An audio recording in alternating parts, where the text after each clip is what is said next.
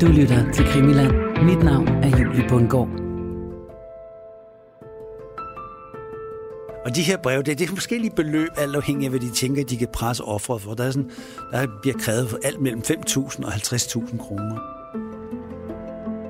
Og Les det er navnet på gadebander i Paris i øh, omkring århundredeskiftet fra 1905 til 1914, 1919. Og så skriver vedkommende så, eller vedkommende, grunden til, at de modtager dette brev, er den, at de anses for at være mellem de personer, der enten under eller før krigen og til stede har haft og har en for stor ulovlig indtægt. Men der er i hvert fald ildkamp i gang. Og så bliver der altså skudt i gaden, og det bliver jo så hørt. Og der er formentlig en anden bil også i området. Modstandsmanden Andersen kigger kortvejet op og kigger ud i luften, før han går videre, mens han betragter sin ånde blive til damp. Han stiger over mod kirken fra sin post på hjørnet af Kapelvej og Korsgade. Hvordan det sker, tænker han. Deres gruppeleder virkede rimelig sikker, så det sker sgu nok, tænker han for sig selv. Selvom det altid er nervepirrende med en bevogtningsopgave, så har timerne været dræbende lange. Han fryser, og maskinpistolen begynder at virke irriterende tung, som den hænger under frakken. Han tænder en cigaret og tænker på, om der overhovedet er nogen Apaches bande. Og hvis der er, om de så overhovedet har kontakt med tyskerne. Han går lidt hvileløst frem og tilbage. Pludselig hører han noget. En bil, der gasser op. Han løber de sidste meter ned ad Korsgade for at komme ud på Kapelvej og ned til hans Tavsensgade. Og der ser han den. Bilen, der kommer trillende ud fra Skyttegade. Med de grønne lygter er den ikke til at tage fejl af. Det er en af sommerkorpsets vogne. Og den er lige i hælene på hans kammerater. De tyskervenlige svin. Det skal fandme være løgn, tænker han. Han træder ud på kørebanen og ignorerer ordren om at stikke hænderne i vejret. Under jakken retter han sin maskinpistol mod sommerkorpsmanden. Det er som om tiden står stille et par sekunder, før han i hvad der føles som slow motion klemmer aftrækkeren i bund.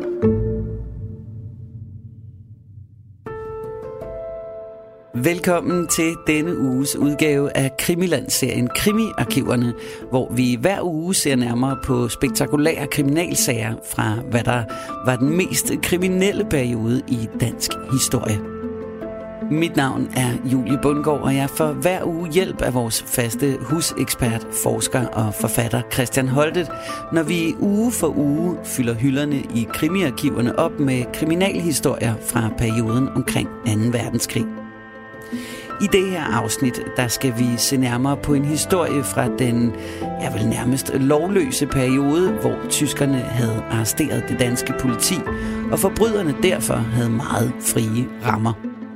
Men selvom sortbørsen blomstrede og røverier og overfald i mange tilfælde stod uopklaret, så var der en lille del af det danske retssamfund tilbage – for med de tilbageværende anklager og danskernes ønske om en eller anden form for lov og orden, så oprettedes der et vagtværn, der bistod de tilbageværende fragmenter af det ellers i tuslået retssystem.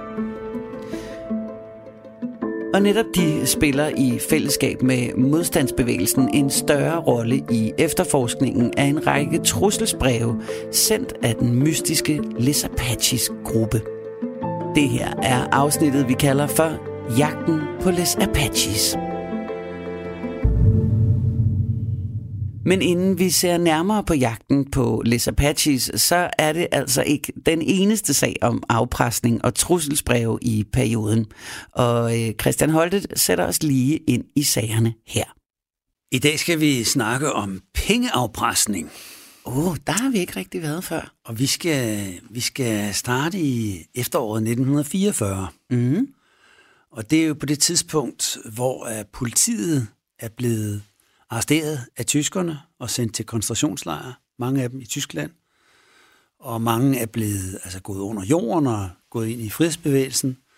Og nogle er taget til Sverige. Og... Så der er ikke rigtig noget politi, der fungerer. Der er lidt politi tilbage, øh, tyskerne tillader, at der er nogle kriminalbetjente, der kan, der kan fortsat arbejde på politigården. Jeg tror, det er en 30-40 stykker, der må, der må arbejde med forskellige ting. De må ikke sådan gå ud i marken og efterforske ting og sager. Men man har ikke lukket domstolene, og man har heller ikke lukket anklagemyndigheden. Så der er stadigvæk altså anklager, der, der kan fungere og rejse sager ved rets, ved rets, i retssalene. Øhm, og så efter et stykke tid, så får man så det, man kalder de kommunale vagtværn, som øh, begynder at arbejde, og de, de kan heller ikke lave ind i politiarbejde, men de kan lave nogle politiopgaver. Mm. Øhm, men det, der sker i efteråret 1944, det er, at det bliver mere og mere almindeligt, at modstandsbevægelsen begynder at, øh, at få penge fra virksomheder og forretningsfolk, som øh, man mener, de skal støtte øh, modstandskampen. Og nogle af dem gør det selvfølgelig frivilligt og giver store beløb. Andre, de skal sådan, hvad skal man sige, nødes til det. og andre igen, der laver man simpelthen decideret afpresning. Så det bliver jo sådan en måde at finansiere øh, modstandskampen på. Og den er sådan set accepteret nok altså, i modstandsbevægelsen, at man gør det på den måde. Men man, man mener ikke, at man må begå decideret kriminalitet, altså røverier og, og hold-ups og sådan noget. Det, efter et stykke tid, så siger man, det, det vil vi ikke være med til. Mm. For det er der jo nogle af dem, Det der er gør. der nogle af dem, der gør, ja. Det har vi hørt om tidligere, at, at der er nogle modstandsfolk, som supplerer, om så må sige, indtægterne med decideret kriminalitet, ved hjælp af decideret kriminalitet. Men, øh, men den her metode med at få penge fra virksomheder, altså i modstandsbevægelsens navn, altså nogle gange så sender man et brev, eller man ringer på telefonen osv., den bliver selvfølgelig kendt rundt omkring. Øh, for det kan jo ikke holde hemmeligt. Og det er der også kriminelle, der begynder at opdage. Og det er jo nogle urolige tider, og der sker utrolig mange ting. Ikke? Altså, der er sabotager, og der sker mor, altså likvidering af modstandsbevægelsen, likviderer stikker og folk, der samarbejder med, med, med den tyske værnemagt. Men også tyskerne sender morpatruljer ud og skyder altså erhverdige borgere og kendte mennesker og politikere og, og så videre, præst, Kai Munk og sådan nogle, ikke? Altså, for sådan ligesom at, altså det bliver kaldt clearingmor, ikke? Ja. Og for ligesom at, at, at pådute af det, som modstandsbevægelsen har gjort, det påstår man så bagefter, ikke? Det, det er så frihedskæmper, der har skudt de der, ikke? Der kan I se, hvor slemme de er og sådan noget. Altså, så der sker utrolig meget, ikke? Mm. Så det, er jo, det kan jo være nemt nok som forbryder og sådan at hen, hentid, henvise til nogle af de her begivenheder her, ikke? Når man sådan vil altså sige, der, der kan I se, hvordan det går, hvis ikke I betaler. Ja. Og der begynder at dukke en hel masse af den slags breve op. Og nogle af de her breve, øh, de kommer så ind til anklagemyndigheden, og det er så Jørgen Trolle, statsadvokat, som vi også har hørt om tidligere, som sidder i København. Ja, han får nogle af de her breve ind, som folk siger, hvad skal vi gøre? Altså, skal vi betale? Hvad forestiller I? Og så videre, ikke? Mm. Der er rigtig mange af de her offer, som bliver truet. Vi vil ødelægge din forretning. Vi, vi, vi kan finde på at likvidere dig, eller vi kan dræbe dig, eller vi kan, vi kan kidnappe dine børn, og så videre. Der, der bliver skrevet mange ting omkring det her, ikke? For eksempel der er der en forretningsmand, som bliver myrdet af tyskerne, og øh, det er maskinpistol bevæbnet, altså øh, tyske altså, eller danskere i tysk øh, tjeneste, som, som myrder ham. Og så et par dage efter, så modtager den sørgende hustru et brev, hvor de afkræver en større sum, og så skriver de i brevet, altså hvis ikke at, øh, at hun så udbetaler de her penge her, så bliver din søn skudt på samme måde som sin far. Så, og, og så indenunder, så står der betal uopstegn. De ved, vi kan slå hårdt. Altså, så udnytter man en situation, der gør så Jørgen Trolle det, at øh, han kontakter vagtværnet. Vi kom hen i efteråret 1944, da man så begyndte at få etableret sådan et vagtværn. Et, øh, nogle tusind mennesker eller sådan noget i København, og nogle af de andre større byer. Det her foregår i København. Og der kontakter han vagten og siger, I, I må prøve at se, om I kan hjælpe mig i de her sager her. Og så siger vagten, det vil vi gerne. Og det de så gør, det er, at de så lader afpresserne, der er forskellige metoder. Nogle ringer, andre gange skal man sætte en annonce i avisen, osv., man er villig til at betale, og så får man så instruktioner, hvor man skal lægge pengene.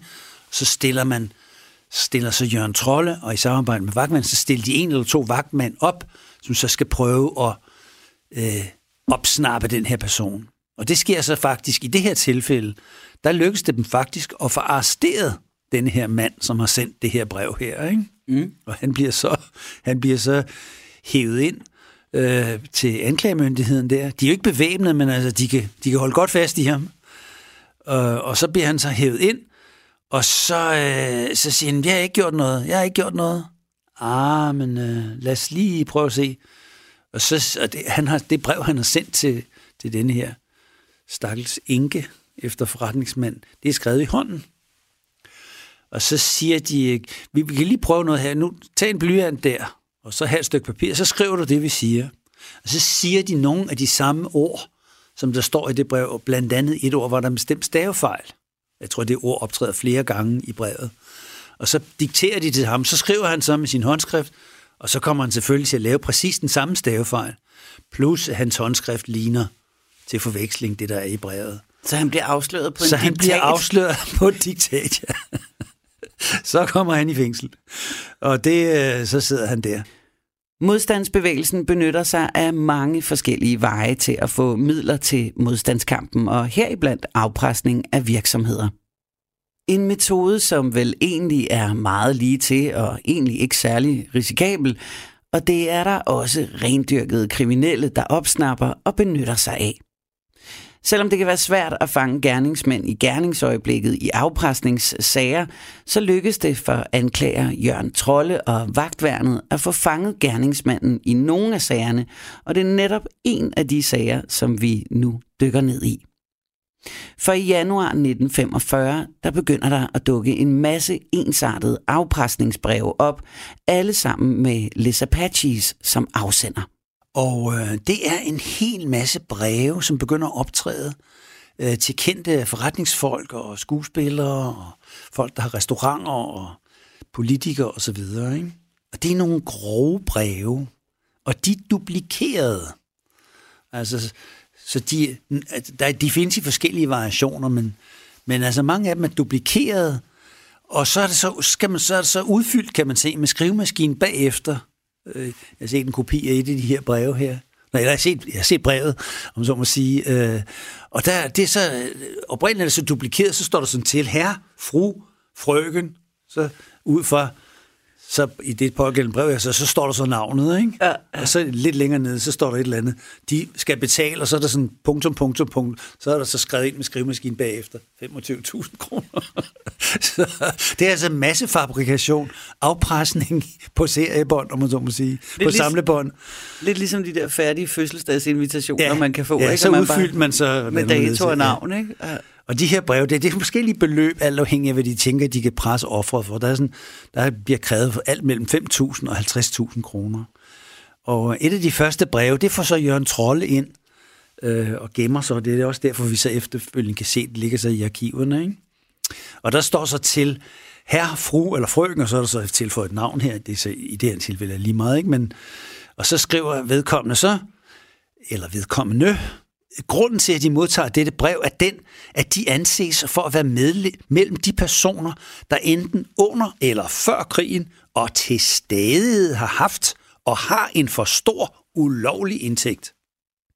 Vor organisation fremsætter derfor krav om en afgift, som for deres vedkommende vil være 25.000 kroner, som de vil være så god at betale i henhold til vedlagte medfølgende instruks at denne instruks vil være af vital interesse nøje at gennemlæse. Da den mulighed eksisterer, at de vil vælge at negligere denne skrivelse og eventuelt søge hjælp mod os, så skal vi lige i nedenstående nævne nogle af de forholdsregler, vi i sådanne tilfælde vil træffe. Det bemærkes, at vi har fuldt moderne våben til rådighed, såsom maskinpistoler, håndgranater, etc., etc. Ignorering vil medføre i hvert tilfælde, at afgiften forhøjes til det dobbelte for at dække vores større ulejlighed, men en videre kan følgende eventuelt ske. Og så står der, så kommer der så fem forskellige muligheder, hvor der i det her brev er sat kryds ud for tre af dem. 1. Deres villa, skråstreg fabrik, skråstreg virksomhed sprænges i luften. 2. Deres barn, skråstreg børn, tages som gissel. 3. Deres hustru, skråstreg mand, kan tages som gissel. For hustruens vedkommende kan hun derved udsættes for at måtte stille sig til rådighed for vor mandskab med sit liv. Ej! okay, masse voldtægt. Ej, nej, nej. 4. De selv, herre, frue, skråstreg frøken, vil, så står der så, så man kan skrive navnet, vil blive skudt. De grupper, ud for hvilke der er sat kryds, hentyder til de forholdsregler, der er truffet i deres tilfælde. En hver form for offentliggørelse eller tilkaldelse af hjælp før og efter vil medføre, at repressalierne bliver bragt i anvendelse. Med venlig hilsen, Les Apaches. Okay, Og Les så Apaches. Les Apaches, ja. Så står der PS. Hvis de uden vrøvl betaler denne afgift, vil de herrer ikke oftere blive ulejlighed af os, at da vi har en stor liste, vi skal igennem. Ellers risikerer de herrer, at det går dem, som det gik en kendt flødeisfabrikant, et af vores første ofre, som kom på til at betale flere store beløb i bøde. Blandt andet modtog en del af vores folk skarp bevæbnet som gæster i sin lejlighed, indtil han blev føjelig. Så det er altså, for det første er det jo altså interessant skrevet brev. Det er skrevet også sådan lidt i en formel, det er meget velformuleret. meget velformuleret. Det er ikke øh, altså en person, der er gået ud af 7. klasse, sådan lige, der har fået fat. Og det er skrevet på skrivemaskine, og så senere han duplikeret. Ja. Så det ligger altså sådan, hvis, øh, det er jo ikke alle mennesker, der har en duplikator i, og fotokopimaskiner eksisterede jo ikke. Mm. Øh, altså andet end, jeg tror, politiet havde nogle af de første, ikke? Sådan, sådan meget store mekaniske uhyre, ikke? Men så duplikatorer, det var sådan, det var noget lidt dyre sager, ikke? Så man tænker jo lidt over, hvad, hvad kan der ligge bag ved det her? Så underskriver man sig altså med en gruppe, der hedder Les Apaches, og det fremgår jo altså tydeligt af brevet, at det, det er flere mennesker. Ja. En veltrænet, velbevæbnet, velorganiseret bande af folk, som er skrupelløse og ingen som helst problemer har med at slå hårdt til, og de henviser sig til tidligere tilfælde. Ikke? Med trusler om vold, bål, brand og seksuelle overgreb forsøger ukendte gerningsmænd i forholdsvis formelt sprog at afpresse forskellige forretningsdrivende. Og selvom modtagerne frarådes at søge hjælp fra politiet, så når flere af brevene statsanklager Jørgen Trolle, som ligesom så mange andre nok gør lige nu, undrer sig over navnet Les Apaches. Så det, det her Les Apache der, så sidder Jørgen Trolle der, og de andre folk, måske også nogle af dem fra vagtværden, han snakker om, så sidder de og tænker lidt, af søren er det, hvad, Les Apaches, altså Apache-indianere, stadig på fransk, hvad, hvad, skal det, hvad skal det betyde? Men der skal man tænke tilbage, øh, og folk på det her tidspunkt, har, har, ma- mange af dem har vidst, hvad det var, at man hentyder til. Og Les Apache, det er navnet på gadebander i Paris i øh, omkring århundredeskiftet altså fra 1905 til 1914, 1919, det omkring, sådan efter Første Verdenskrig, så går det i opløsning. Men der er altså, der herves Paris af gadebander. Okay. Det er altså unge mennesker, som sådan løber i grupper, og det, de specialiserer sig i, det er at røve bedsteborgerne, så stanser de dem og truer dem med en kniv, eller også med nogle af de mest avancerede af dem, de har et meget særligt våben, som hedder en, en Apache-revolver, som de har opfundet. Og det er en revolver, som både er en revolver, den har så ikke noget løb, i stedet for at have en lang kniv, og håndtaget er et stort messingknogjern. Så det er altså sådan et multivåben. Og de, de holder så, øh, altså, laver hold-ups der af, af, af rige parisiske borgere, der går tur og rø- røver deres gulu og guldkæder og tegnebog og hvad, de nu ellers kan, hvad de kan f- f- slippe afsted med. Ikke? Og de er meget brutale, og de er lige så brutale som Apache-indianerne. Og Det skriver så pressen. Og så synes de, det er sjovt, som vi, når vi tager det der til os. Og så begyndte jeg selv at kalde sig Les Apaches. Og de, øh, de, de, de er alle sammen sådan nogle lapse, de bruger nogle af de her penge til at klæde sig ud. Altså, de uniformerer sig lidt. Det bliver sådan en stil at være klædt ligesom sådan en Apache-bandemedlem. Og det slår så også lidt an, måske som en slags ungdomsoprør eller sådan noget. Ikke? Det er noget mm. med, den pariserhuen skal sidde på en speciel måde, og halsterklædet skal være en speciel farve og knyttes, og en særlig vest og nogle pluderbukser og sådan et eller andet. Jeg ved ikke sådan helt øh, nærmere præcis, hvordan det er. Men det slår sådan lidt mode an og sådan noget. Ikke? Så, og, og så begynder de selvfølgelig at optræde i kulørte hæfter, og så bliver de et begreb. Mm. Altså, de forsvinder i sig selv efter Første Verdenskrig, men efterfølgende bliver der så skrevet om dem, og der bliver lavet tegneserier og film og så videre. Det ikke? bliver sådan lidt mytisk. Det bliver sådan lidt mytisk, altså. Det er sådan nogle ja. patchebander der, ikke? Så altså, det svarer lidt til i dag, hvis man modtager et, et, øh, et, et pengetrusselsbrev, så det er underskrevet Blikingade banden nummer to, eller sådan noget, ikke? så ved man godt, okay, det er, så, det er nogle fyre, som er stærkt bevæbnet, og som kan finde på at putte folk ind i kasser og køre dem hen i svenske skove. Ikke? Så ja. det, det er lidt den samme reaktion, har folk så haft dengang, når der har stået lidt Apaches. Ja.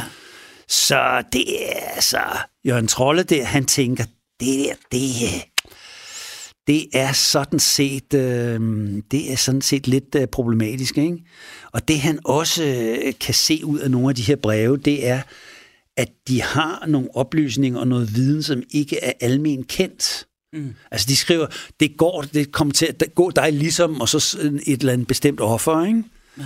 som ikke er kendt. Ikke? Og de bruger lidt ligesom sådan, altså en retorik om, at vi er en del af modstandsbevægelsen. Altså de har tjent nogle ulovlige penge. Mm antyder man, ikke? og så derfor så, så har de altså bare betalt en afgift. Ikke? Så kunne det være en gren af modstandsbevægelsen, altså kunne det rent faktisk være bevæbnet folk? Altså det har, har, har man jo set i, i massevis andre tilfælde på det her tidspunkt. Altså vi har tidligere øh, omtalt sådan nogle revolver hold-ups, som laves af grupper, som har delvis været tilknyttet øh, ved det, modstandsbevægelsen. Ikke? Med et navn lånt fra parisiske gadebander forsøger afpresserne at understrege deres brutalitet, og under det lånte navn sender de et hav af breve ud. Blandt andet når brevene brødrene Holberg, som vi tidligere har nævnt i et afsnit af krimiarkiverne. Direktøren fra Gyldendal, Ingeborg Andersen, modtager et brev, og Nationalbankens direktør Osvald Jensen får også et brev. Og så et hav af andre i nogle af brevene ligger en kopi af en henrettelsesordre. I andre ligger der patroner til en pistol, men fælles for alle brevene er, at der kræves et større kontantbeløb. Antallet af modtagere er så stort, at det er svært at gøre noget ved det akut. Så Jørgen Trolle må i flere af tilfældene råde modtagerne til at forlade byen i nogen tid, hvis de altså vil føle sig sikre. En lidt ringe hjælp, men på tidspunktet, så er der ikke så mange andre muligheder for statsanklageren. Så der er ikke så meget andet for, end at forsøge at fange afpresserne, når de afhenter løsesummen. Men, og det er faktisk nogen, der betaler. Det kommer frem senere, at der er faktisk en del, der betaler ret store beløb. Øhm, der er blandt andet tre forretningsfolk i Birkerød, og de får besked på, at de skal lægge pengene øh, i, øh, ved Lollik Hus på Kongevejen i nogle, nogle, nogle buske der. Og, og der er altså faktisk nogle af dem, der, der, der kommer til at betale. Ikke? Og andre, der har han sendt vagt for folk ud, og, som ligger på lur. Så kommer der ikke nogen at hente dem. Og det undrer ham faktisk også lidt en gang imellem. De har, mange gange så bliver de aldrig hentet, de her penge. Og hvordan kan det være? Altså, har den her bande spioner ude, så de kan se, åh, oh, der ligger vagtværnsfolk. Er de så organiseret, så de simpelthen decideret på forhånd observeret? Altså, er der, er der så mange af dem, så de kan ligesom lave vagtturnus og ligge og kigge? Ah, ah, den er, det er for farligt det her. Vi skal ikke, vi skal ikke ind og skyde med nogle vagtværnsfolk, altså. Mm. Vi er ikke morder på den måde. Så han, han kan ikke sige noget af andet end, at øh, det, det, I må prøve at, at klare jer så godt I kan, altså. Vi, vi prøver at sende vagtvandsfolk ud og beskytte, hvis I lægger. Nogle gange så gør de det, at de lægger en, en, en taske eller en mark eller en pakke, og så er der altså avispapir derinde i, og så ligger der en vagtvandsmand, vagtværnsfolk eller en eller to og ligger og kigger osv. Ikke? Mm. Øh, men altså, det, giver ikke rigtig pote. De fanger ikke nogen. De fanger ikke nogen, men, men, men Trolle ved, at der er folk, som betaler rent faktisk, hvor de ikke har meddelt det til statsadvokaten, at de er blevet afpresset, men altså simpelthen bare har betalt. Ikke? Ja og lagt ud og så videre. Ikke? Og der bliver det hentet. Ikke? Så han, er, sådan, kigger lidt på det her, ved ikke rigtig, hvad han skal gøre. Ikke? Og der kommer flere af de her breve her. Øh, jeg kan nævne et andet et her. Øh, der står så her, og så er det så navnet på personen. Så frem de ønsker at, så frem de ønsker at undgå at miste deres liv på en bræt måde, opfordres de herved til at indbetale en afgift til vores organisation i henhold til medfølgende instruks. Ignorering af denne meddelelse og dens instruks vil medføre de strengeste repressalier mod deres person og mod deres bopæl. Hvor organisation, og det er derfor, jeg læser det her op nu, for nu begynder de at fortælle lidt om, hvem de er. Mm. Vores organisation er velbevæbnet og moderne udrustet med håndgranater, maskinpistoler, en bombekommando, pistoler, karabiner, etc. for uden en vognpark. Okay. Da man er klar over, at de eventuelt ikke vil opfatte dette helt på den måde, man ønsker, skal man nedenstående nævne et par tilfælde, hvor vi har arbejdet. Det var for eksempel direktøren for Baltica. Han måtte skydes, fordi han ignorerede vores henvendelser. Og det er faktisk rigtigt, at direktøren for Baltica er blevet skudt. Mm. Øhm, og på det tidspunkt ved man ikke rigtig, hvem det er. Øhm, og så er der fabrikant Spangsberg. Han gav sig først efter at have modtaget besøg af vores folk, og måtte som straf betale tre gange så stort et beløb, som først afkrævet. Da vi skal i gang, og der skriver det lidt det samme som tidligere din travl organisation her, da vi skal igennem et stort listemateriale omfattende mange personer af deres samfundsskadelige type, gør man opmærksom på, at man ikke har tid til at ofre yderligere tid på dem, eller den frist, der er angivet i instruksen. Altså her antyder de, at de er en del af frihedsbevægelsen. Mm. At, fordi det er sådan en retorik, man bruger, at folk, der arbejder for tyskerne, de er samfundsskadelige. Ja. Øhm, så, så, skal der, altså, så skal man aflevere de her penge her. Øhm, hvis de altså laver noget med noget baghold eller så videre, så vil det medføre øjeblikkelig anvendelse af skydevåben eller repressalier oven for skitseret art de næstfølgende, næsten nærmest følgende dage. De bliver holdt under observation fra det tidspunkt, dette brev ventes at være modtaget. Deres afgift er på 25.000, som bedes afleveret efter vedlagt instruks. Efter noget tid uden held til at finde ud af, hvem der stod bag brevene, modtager direktøren fra et reklamebureau, herr Harland, et brev. En lidt speciel detalje ved de her breve er blandt andet, at banden går meget op i, hvordan offrene betaler pengene. Og det gør de selvfølgelig også i brevet til direktør Harland. Det 25.000 kroner store beløb skal være delt op i blandt andet 5.000 kroner i 500 kroner men mere spektakulært, så skal 100 kroner være i guld. Og det hele skal afleveres i en mappe i drengestørrelse på Kapelvej, hvor direktøren skal give tegn ved at signalere med sin hat, og så sætte en annonce i politikken for at vise, at han vil aflevere pengene. Men på grund af ordvalget i brevet, så bliver Harland mistænkelig, og han tager kontakt til Jørgen Trolle for at forsøge at lokke afpresserne i en fælde. Og så tilføjer det, det er ikke tomme ord, men dødelig alvor, der er bag denne opfordring, i det deres liv anses for ligegyldig i en fremtidig nyordning af landet fremtidig nyordning af landet. Hvad er det for et sprogbrug? Det blev sådan helt idealistisk. Ja, det er nemlig nazistisk sprogbrug. Aha. Det er sådan noget, man kan læse i de nazistiske blade. Der snakker om en nyordning. Altså, det er noget med, så Altså, det er jo den der, sådan, hvad skal vi sige, samfundsforandrende del af nazismens ideologi, altså den sådan, ekstreme del af det, ikke? Det er, at ja. nu skal man have et helt nyt samfund, ikke? Ja. Og der bruger man sådan nogle udtryk der. Så der, Som en ny ordning. Der antyder man altså nu lige pludselig, at man har noget med tyskerne at gøre. Okay.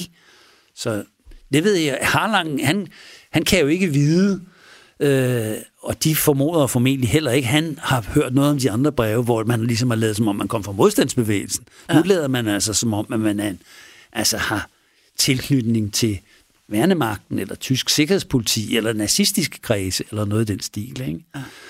Så det er, bliver lidt mere og mere mystisk, det her, øh, med den her tyske forbindelse, man antyder. Men Harlang, han øh, beslutter sig så for, øh, efter han har snakket med, med hvad hedder det, statsadvokat Trolle, at, at gå med på spøjen, om man så må sige. Mm. Så han siger, jamen jeg vil godt aflevere en pakke og, og gå forbi lygtepælen og tage hatten af på og så videre, og, og gå tilbage igen og så videre. Aflevere, det skal, det, den skal lægges på en bestemt dag kl. 20.30, 25. januar 1945. Der skal han så lægge det der, og så bliver det så aftalt, at så Trolle, han skal så postere et par vagtvandsfolk mm. i nærheden. De skal gemme sig. Jeg tror, der er noget buskads på den anden side, eller ved siden af kirken der, hvor man kan ligge og gemme sig, eller eller måske jeg sidder i din lejlighed eller noget, det ved jeg ikke. Men i hvert fald så skal de kigge på det der, eller også står de bag en bil. Eller... Og så øh, skal de så prøve at, og ved det, observere, hvad det er. Men de må ikke sådan, de skal jo ikke udsætte sig for fare. Altså hvis det er en skarp, velbevæbnet bande, så må de nøjes med at observere. Men hvis det er en enkelt person, så kan de måske foretage en anholdelse, de her vagtvandsfolk. Men så sker der det, hvad Jørgen Trolle ikke ved. Det er, at Harlang, direktøren, han kontakter folk, som han kender i modstandsbevægelsen. Og fortæller om det her og siger, jeg tror, det er tale om øh, folk med altså, tysk forbindelse. Det kan jeg ligesom læse ud af det her brev her, ikke? eller jeg tror, jeg kan læse ud af det. Øhm, det kunne være, at det var en sag, I kunne være interesseret i. Og øhm, det er den her del af frihedsbevægelsen, som han, jeg, ikke, jeg har ikke kunne finde ud af, om, om, det, om det er Bopa, eller om det er Holger Danske, eller hvem det egentlig er, der, hvilken del af frihedsbevægelsen det er. Men det lykkedes ham i hvert fald at få nogle gode forbindelser, eller også har han dem i forvejen, og de siger, at det vil vi gerne være med til. Og de stiller så med en større styrke. Og der er lidt forskellige opgivelser, hvor stor den styrke så er. Øh, Trolle, Jørgen Trolle skriver i sine erindringer, han har skrevet en bog om det her efter krigen, øh, eller lige efter krigen, at det var 70 mand, Øh, I den illegale presse, der skriver man senere, at det er 50 mand, men under alle omstændigheder, så er det en større gruppe. Jeg tror slet ikke, det er så mange. Jeg tror måske kun i virkeligheden, det er en 10-12 stykker. Ikke? Mm. Men, men det, man, man, man underdriver i hvert fald ikke, og heller ikke i den illegale presse, der, der, bliver der, der bliver der lagt godt på, fordi man må gerne fremstå som en større stykke, end man måske nogle gange er. Ikke? Ja. Men jeg tror, det er realistisk at antage, at det har været en gruppe på en 10-12 mand. Ikke? De gemmer sig i kvarteret og lægger sig på lur. Og øh, så skal man så se, hvad kommer den her lille Apaches bande der, henter den der drengemappe der. Ikke? Nu bliver det spændende. Øhm, og så, øh, så ligger de, de siger, at vi, skal, vi vil være helt usynlige, men der er noget, der tyder på, at de ikke er helt usynlige. Jeg tror ikke, de helt har gemt sig så godt i hvert fald. Fordi der, der er formentlig nogen, der observerer, at der er frihedskæmpere i området, og at de har sådan nogle lidt... Øh, store frakker på, hvor der nogle gange sådan buler lidt tilfældigt ud, ikke? når de går Lige rundt mellem bilerne. Ikke? kunne være en skyde, Der kunne være et eller andet bagved. I hvert fald, så er der noget, der tyder på, at der er nogen, der observerer, at der går altså nogle mennesker der omkring den her vogn her. Ikke? Så det, der sker, det er, at de der frihedskæmper, de går der så lidt efter klokken halv ni. Så er der en af dem, som, uh, som går lidt ned af, af Kapelvej der og kigger, og så pludselig så får han øje på en bil. Direktør Harland tror grundet brevets ordlyd, at der er tale om tyskervenlige folk bag trusselsbrevet. Så han tager også kontakt til modstandsbevægelsen, der indvilliger i at hjælpe med at opstille en fælde for afpresserne. Og rigtig nok, så kommer der da også tyskervenlige folk til Kapelvej på Nørrebro. Så der klokken halv ni, så er der en af frihedskæmperne, som er, måske er blevet træt af at sidde stille og så videre, så han skal strække benene lidt, og så går han med sin lange lyse cotton coat og et våben gemt indover, så går han ned ad Kapelvej og kigger, og så pludselig så får han øje på en bil. Og det fortæller han så om, hvad der så videre sker i, en, øh, at, i et interview, som øh, er lavet af det illegale information, og som er blevet startet af, af en journalist, der hedder Børge Aarhus, og som senere bliver redaktør for information, da det bliver legalt efter krigen. På det tidspunkt så er Børge Rotse i, øh, i en flygtighed i, øh, i Sverige, men han har folk, der skriver, og han skriver også selv fra Sverige og så videre. Mm. Og de får så et par dage senere lavet et, øh, altså et fantastisk interview med den her frihedskæmper, som har været med, og nogle af hans folk. Ikke? Og så skriver, så, øh, så skriver de så om, hvad der er sket. Og så siger så den her frihedskæmper her, øhm, jeg fik så øje på den her bil her, og jeg var egentlig ikke klar over, at det var en sommervogn en sommervogn. Ja, det vil folk på det tidspunkt vide, hvad det er, men i dag kan vi så måske forklare lidt mere om, at det han hentyder til, det er en vogn, som bliver kørt af folk fra sommerkorpset. Og sommerkorpset, det er et, øh, et, et korps af omkring, øh, jeg tror der er omkring 8, 800 eller 1000 mand, øh, som er gået i tysk tjeneste. Det er startet af en, en en dansk officer, som hedder Paul Sommer, som har været frivillig øh, hvad hedder det, pilot i Luftwaffe over på Østfronten, og så han kom tilbage til Danmark, og så har han gået i tysk tjeneste, og så har han startet sådan et, et korps, der skal, de skal egentlig, de starter egentlig med at skulle bevogte lufthavne og fabrikker og sådan noget mod sabotage. Så de, men på det her tidspunkt er de også begyndt at arbejde sammen med det, der hedder Hippokorpset, som er det tyske hjælpepoliti, som tyskerne har oprettet. Så de tager sig ud på aktioner sammen. Mm. Og de bliver sådan i populært kaldt sommerfolk. Og så kan han se ham der, øh, frihedskæmperen der, at øh, det er en sommervogn. Og den, havde, den var endt oppe på hjørnet og kom ganske langsomt ned ad gaden. Og jeg troede, at det var en, i starten troede jeg, at det var en almindelig bil, der havde forvildet sig ind i Skyttegade, det er sådan en sidegade til Kapelvej. Men pludselig så jeg i midlertid fire af mine kammerater, der kun var bevæbnede pistoler, løbe foran bilen på den anden side af gaden. Og den kørte så langsomt, at de kunne løbe fra den. Og så var jeg klar over, at den var gal. Jeg stod på hjørnet og så bilen komme op imod mig, da jeg fik øje på de to små grønne lygter. De var ikke tændt, men da jeg så dem, så var jeg klar over, at det var en af det danske politis tidligere vogne. Og så skal jeg indrømme, at jeg sagde til mig selv, Nå, så er der altså sket med dig. Men jeg holdt alligevel min maskinpistol i stilling, og jeg havde en stor frakke på, så sommerfolkene kunne ikke se den. Og så standser vognen i krydset, hvor vores biler også holdt.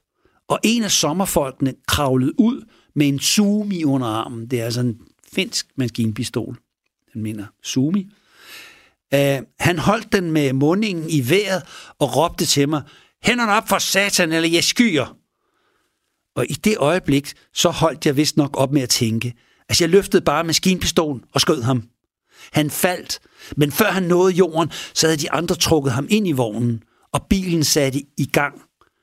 Jeg trak mig baglæns tilbage og tømte samtidig resten af magasinet ind i vognen, så ruderne splintredes og projektilerne skar store fuger i siderne af bilen.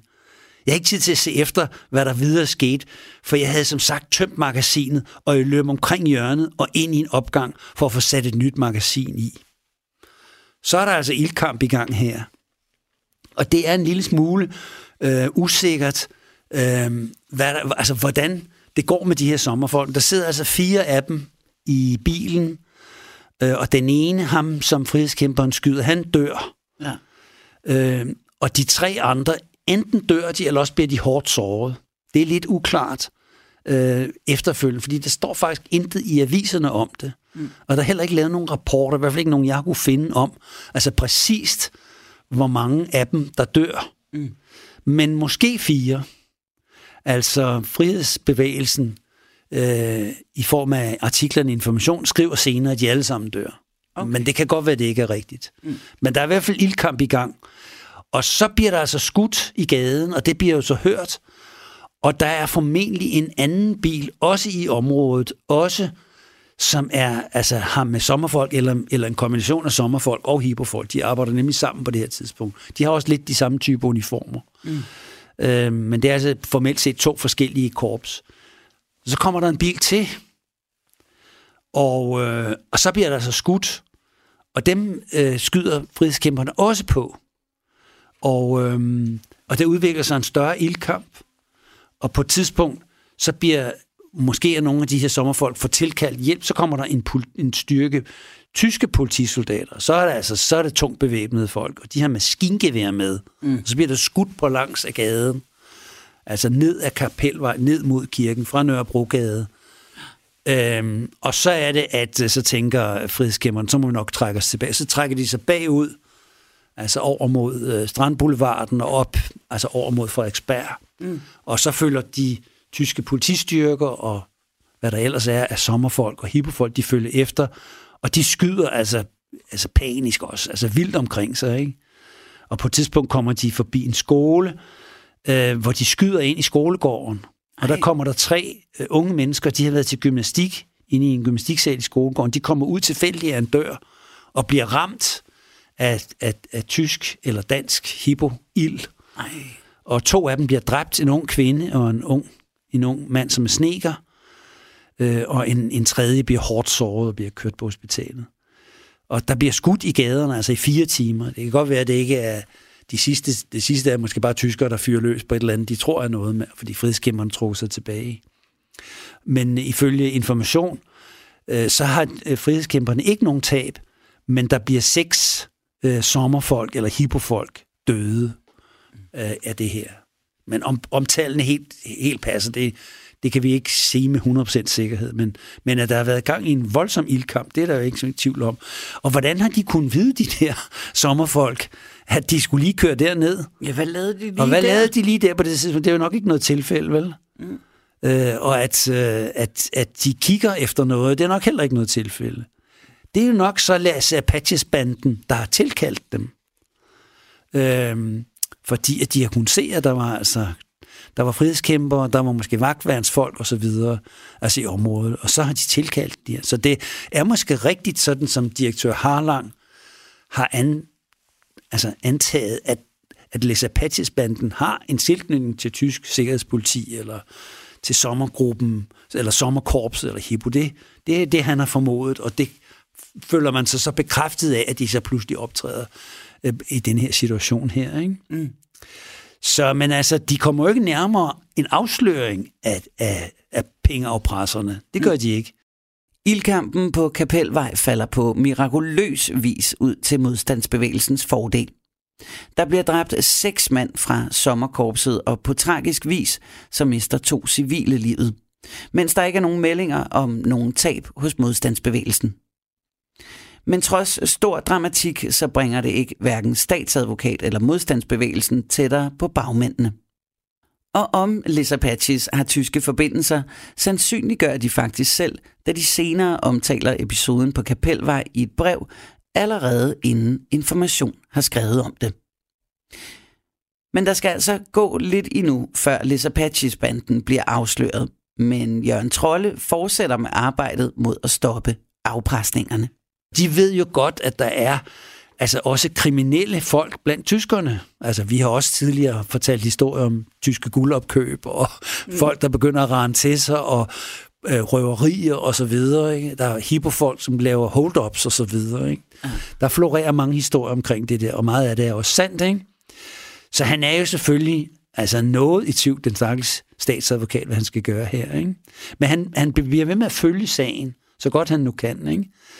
Og så sker der det, at han får nys om, at der er en, der har modtaget et brev øhm, no, nogle tid senere, og øhm, så, øh, så, så det er så nogle brev, der bliver sendt til nogle restauratører. Øh, vi kan læse lidt af et af brevene. Det er et, et brev, der bliver sendt til restauratøren på Indisk Bar. Og så, så skriver de så, så er det blevet deres tur. Så frem til ikke vil have, at vi skal aflægge et besøg i bulen, med et par bomber i lommerne og smadrer den til atomer, så betaler de os 5.000 kroner. Så lader vi dem slippe med skrækken. Ham tænker de åbenbart, restauratøren der på indisk bar, han har nok ikke så mange penge, så han kan slippe med 5.000 kroner. Øhm, ellers så refererer vi bare til vores andre genstridige kunder, og så fortæller de om en, en café, der hedder Café Luna på Jagtvejen, som er blevet sprunget i luften, og det er også rigtigt nok. Og så skriver de, i dag ærger han sig sikkert over, at han ikke betalte og så var der Apollo-teatret, og ellers etablissement, og Vendeløs-teatret øh, i Aarhus, og Aarhushallens restaurant, og så videre, og så videre, og så videre. De røg alle af helvedes til, ligesom deres lille bæks vil, med deres beholdning af luder. Okay. Betaler de os godvilje uden vrøv, så hører de ikke mere fra os. Og som tegn på, at de accepterer det, så skal de indrykke en annonce i avisen, så kommer igen det der med, med kodesprog og alt det der, ikke? Og umiddelbart efter, at deres accept i forhold til annoncen har stået i bladet, så modtager de en instruks om, hvordan og hvorledes de skal aflevere pengene osv. De har tre dage, og så er det igen de her forskellige detaljer om det. Ikke? Og så tænker øh, uh, om vi kan jo prøve igen. Vi kan jo prøve igen. Og den, den her restauratør, han lægger så altså pengene ud i en pakke, sådan som det er. Og så sætter de to vagtførende og så beslutter de, at de vil være der rigtig lang tid.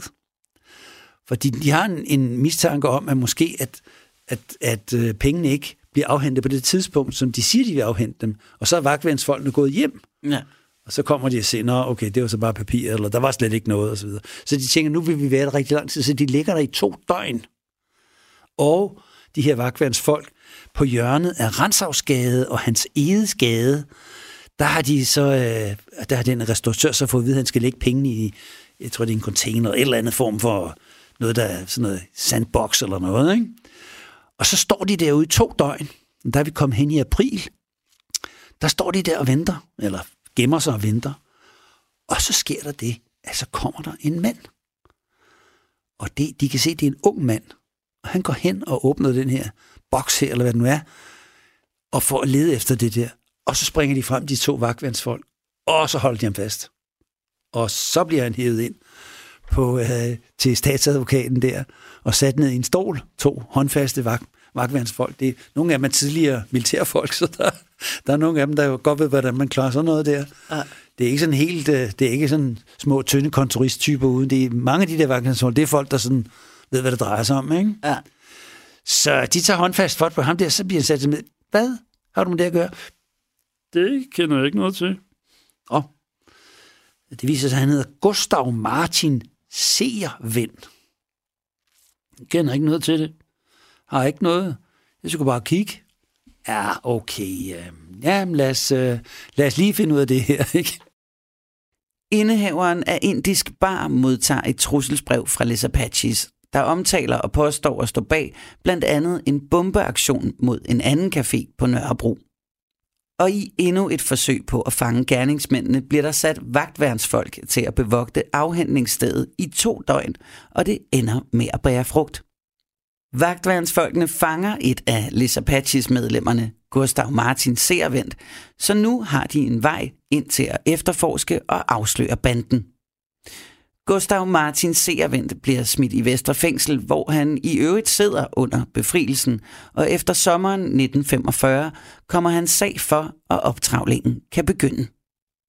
Så når de så frem til ham her, han sidder så stadigvæk ude i Vesterfængsel, så bliver han så hævet ind politikeren. Nå, nu skal vi jo se på det her med de her Apache-breve her. Hvad? Er, er, du en del af en bande og sådan noget? Og hvad, hvad, hvad kender du til det? Og hvad sker der og sådan noget? Ja, han kender ikke rigtig noget til det og sådan noget. Han, han, han, han nægter, ikke?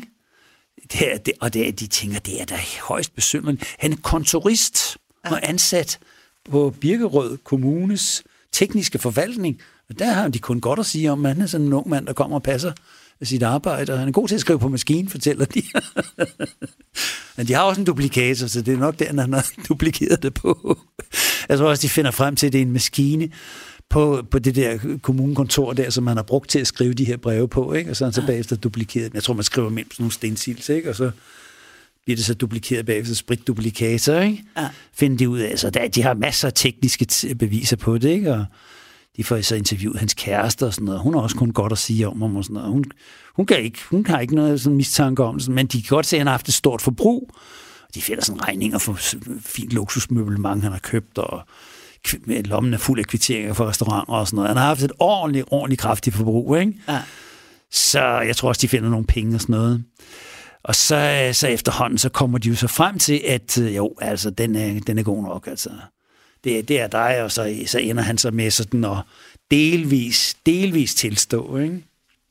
Men, men altså, de får ikke sådan helt ud af ham, om han har været en del af en bande. Men det har han nok ikke. Han har simpelthen bare været han ham. Han har nok bare været opfindsom, og så har han læst i aviserne, eller hørt fra nogen af, altså, af modstandsbevægelsen, lave den her afpresningsmanøvre her. Så har han siddet, så har han læst nogle kriminalromaner, og så har han så kogt hele det der komplot sammen, ikke? og lavet det her sådan set ret udspekuleret nummer, ikke? Og ret effektiv, og, og i hvert fald til dels også effektiv, for de er så lykkedes om at få penge ud af nogen, ikke? Jo. Og så har han ligesom kun udnytte den her politiløse tid så spørger de ham selvfølgelig, fordi så bliver det jo lidt interessant, hvordan med de der sommerfolk mm. i, på, på, på Kapelvej? Altså, hvordan kom de derud? Ja, det, øh, det, var, det var sådan set mig. Nå, du tilkaldte altså sommerkorps. Ja, jeg ringede til dem og sagde, at, øh, at nu var der gang i den derude, og der var en masse frihedskæmper, så de måtte hellere komme og sådan noget. Men jeg gjorde det, for jeg ville hjælpe frihedsbevægelsen, siger han så. så, så siger politiet, hvordan, hvordan kunne du hjælpe frihedsbevægelsen ved at... at altså, jo, fordi jeg, jeg var jo derude, og jeg kunne se, hvor mange af dem der var, og jeg kunne se, at de var bevæbnede. Og så tænkte jeg, så kunne, ligger de jo i baghold, og så kommer de der sommerfolk og hippofolk, og så skyder frihedsbevægelsen dem, dem jo alle sammen, ikke?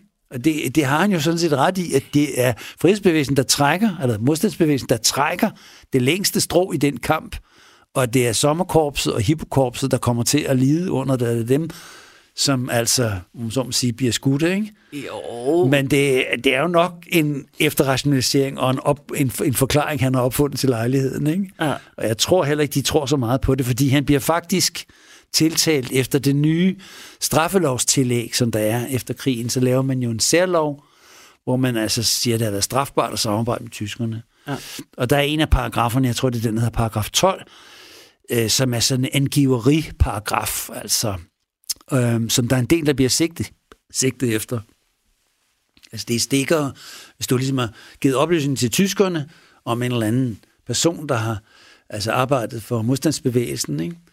så kan du blive sigtet for stikkeri, og, øh, og der er så en straframme, som går for nogle få års fængsel, og til livsstraf, som altså betyder dødsstraf. Ikke? Okay. Øh, og, det, og det er de tilfælde, hvor altså stikkeriet har medført, at den person eller de personer, som er blevet angivet til tyskerne, er døde, enten henrettet af tyskerne, eller kommet i koncentrationslejre, eller, eller på anden vis er døde i tysk varetægt. Ikke? Mm. Så tager man altså den, den hårde straframme i anvendelse, så kræver man livsstraf. Ja. Og det er der altså en, en del øh, stikker, der efter, efter krigen bliver sigtet efter den her paragraf, og så kræver anklagemyndigheden altså dødsstraf over dem. Ikke? Og der, der falder så også nogle dødsstraffe. Ikke? Øh, men altså, nogle af dem bliver jo så senere hen, altså om, om dans i livsvarigt fængsel. Men der bliver dog trods alt henrettet en del efter krigen. Ikke? Mm. Og der bliver han så sigtet efter den her paragraf øh, 12. Øh, han bliver også sigtet efter den anden paragraf. Men altså, og, og hvad hedder det, statsadvokaten, han hedder så Haslund i, det her, i den her sag, han kræver sig faktisk også dødsstraf. Ikke? Og så får han så 12 år i fængsel i byretten.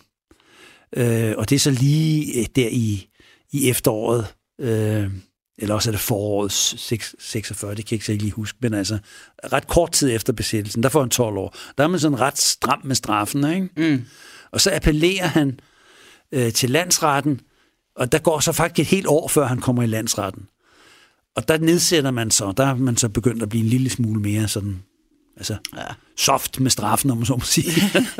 Hvis man skal bruge frihedskæmper retorik, ikke? Ja. Så får han den sat til 10 år.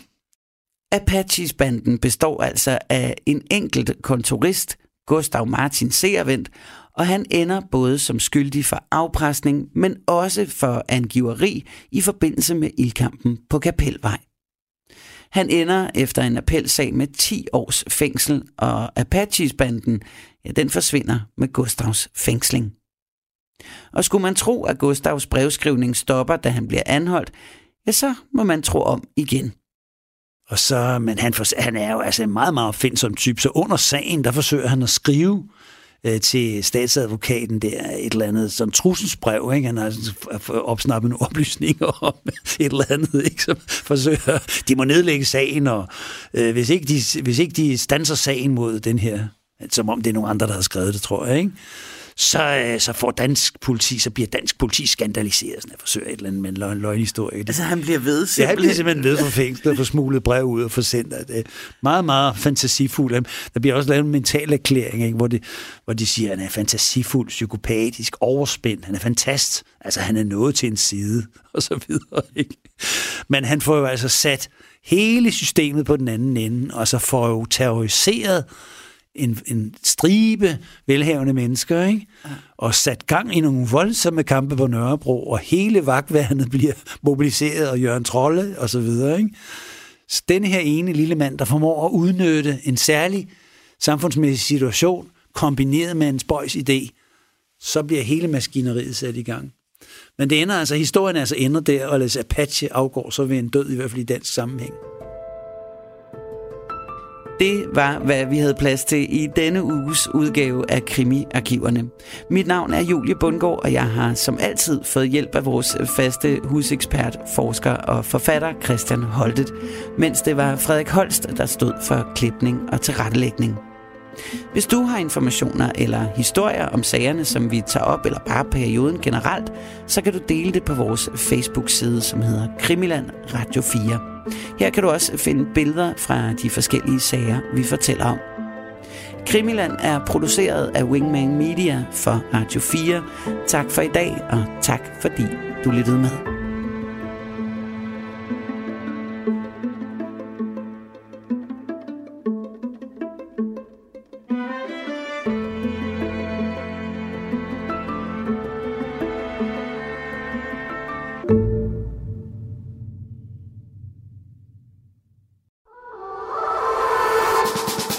John Paul George Ringo det er nærmest et børnerim. I årvis har man diskuteret, hvem der egentlig var den femte Beatle. Jeg synes ikke, det er helt forkert at sige, at The Beatles er en af de 20. århundredes største myter. Over sommeren sætter Beatles-nørderne Christoffer Lind og Niels Jakob Myge jagten ind på at finde den, som har gjort sig fortjent til titlen. Nu skal vi have det etableret en gang for alle. Hvem var den femte Beatle? Fra store personligheder til anonyme vandbærere, dramatiske livshistorier og tragiske skæbner.